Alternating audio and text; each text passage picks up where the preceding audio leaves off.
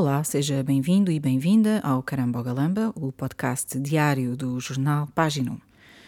Portugal tem um dos sistemas eh, mais avançados em termos de vigilância de saúde pública. O Sistema de Informação dos Certificados de Óbito, conhecido como SICO, permite ter acesso a dados eh, de forma atempada e que permitem, de facto, uma gestão e ter acesso a informação sobre a realidade em termos de eh, saúde pública no país. Temos também outras ferramentas e outras bases de dados, mas que têm estado a ser escondidas dos jornalistas e da população. Por que que em 2023 ainda continuam a ser secretas algumas informações sobre saúde pública em Portugal?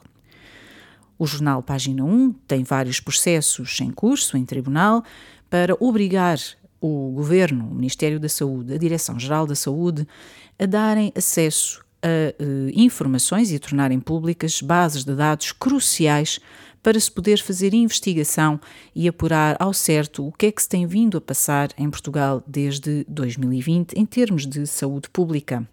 Isto em termos de uh, uh, apuramento, nomeadamente de óbitos para as várias causas. Ora, o que se está a perceber de facto é que tem havido uma uh, vontade de esconder essa informação. E estamos em 2023 e esse secretismo esse obscurantismo, essa opacidade continuam. Por exemplo, além do próprio sistema SICO, há uh, uma plataforma de mortalidade que uh, misteriosamente passou a ser secreta desde 2021. Entretanto, reapareceu, mas apenas com dados de 2019.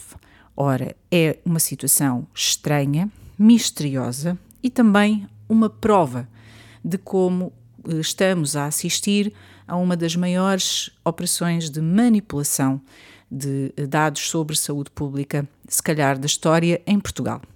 Isto porque esta politização da saúde que temos assistido desde 2020 faz todo o sentido.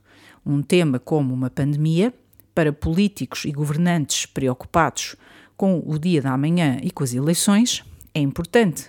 Como é que podem fazer comunicados de imprensa a louvar os seus feitos se os dados que estão nas bases de dados disserem o contrário e mostrarem, por exemplo, mortes completamente inaceitáveis em camadas mais jovens devido às ações do governo? Devido às ações do Ministério da Saúde, devido às ações da Direção-Geral da Saúde.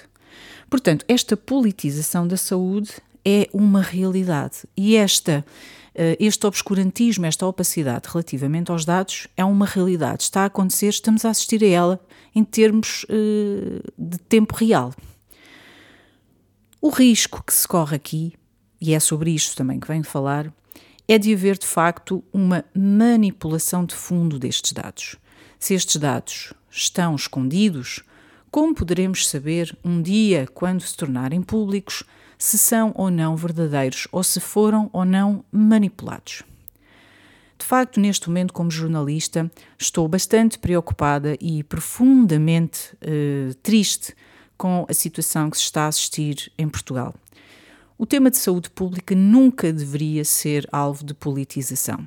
Nunca se deveria esconder da população e dos jornalistas informação crucial para se conseguir de facto saber a situação real do país. Mas isto ajuda de facto políticos. E temos em vários países, por exemplo, numa altura em que o excesso de mortalidade é completamente assustador, nomeadamente nas camadas mais jovens, já começa a haver políticos a querer usar dados e a manipulá-los, visto que muitos dados eh, não estão disponíveis para jornalistas nem para a população, e uh, políticos a referir, por exemplo, que uh, ataques cardíacos que uh, se tornaram mais frequentes em jovens são devidos a long Covid. Este tipo de argumento esbarra em algo importante e que são nos países que divulgam dados desde 2020, o excesso de mortalidade coincide com uma altura temporal específica e coincide, nomeadamente, com as campanhas em massa de vacinação de certas camadas da população mais jovens contra a Covid-19. Em todo o caso, era necessário uma investigação. Mas era necessário, contudo, que houvesse acesso a dados e era eh, também importante, e agora voltando aqui a Portugal, que jornalistas, que a população pudessem ter acesso a esses dados e a essas bases de dados para que não houvesse dúvidas sobre exatamente o que é que está a acontecer.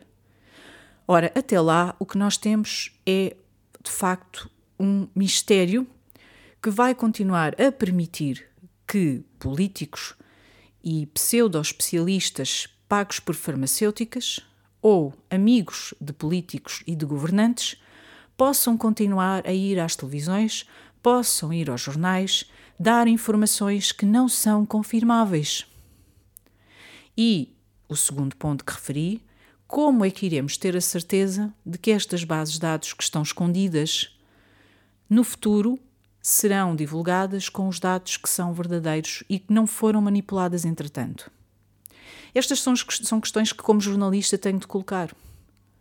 Porque, de facto, é chocante que até agora não se tenha acesso a algumas bases de dados que estão disponíveis num país como Portugal que tem sistemas pioneiros e avançados em termos de saúde pública.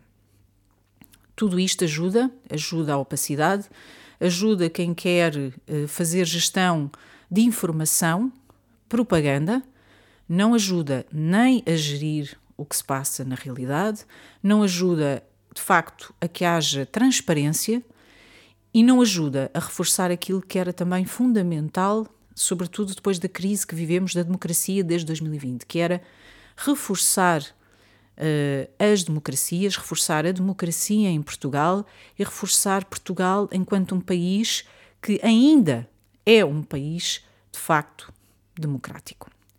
Obrigada por ter estado aí e volto amanhã para mais um Caramba Galamba.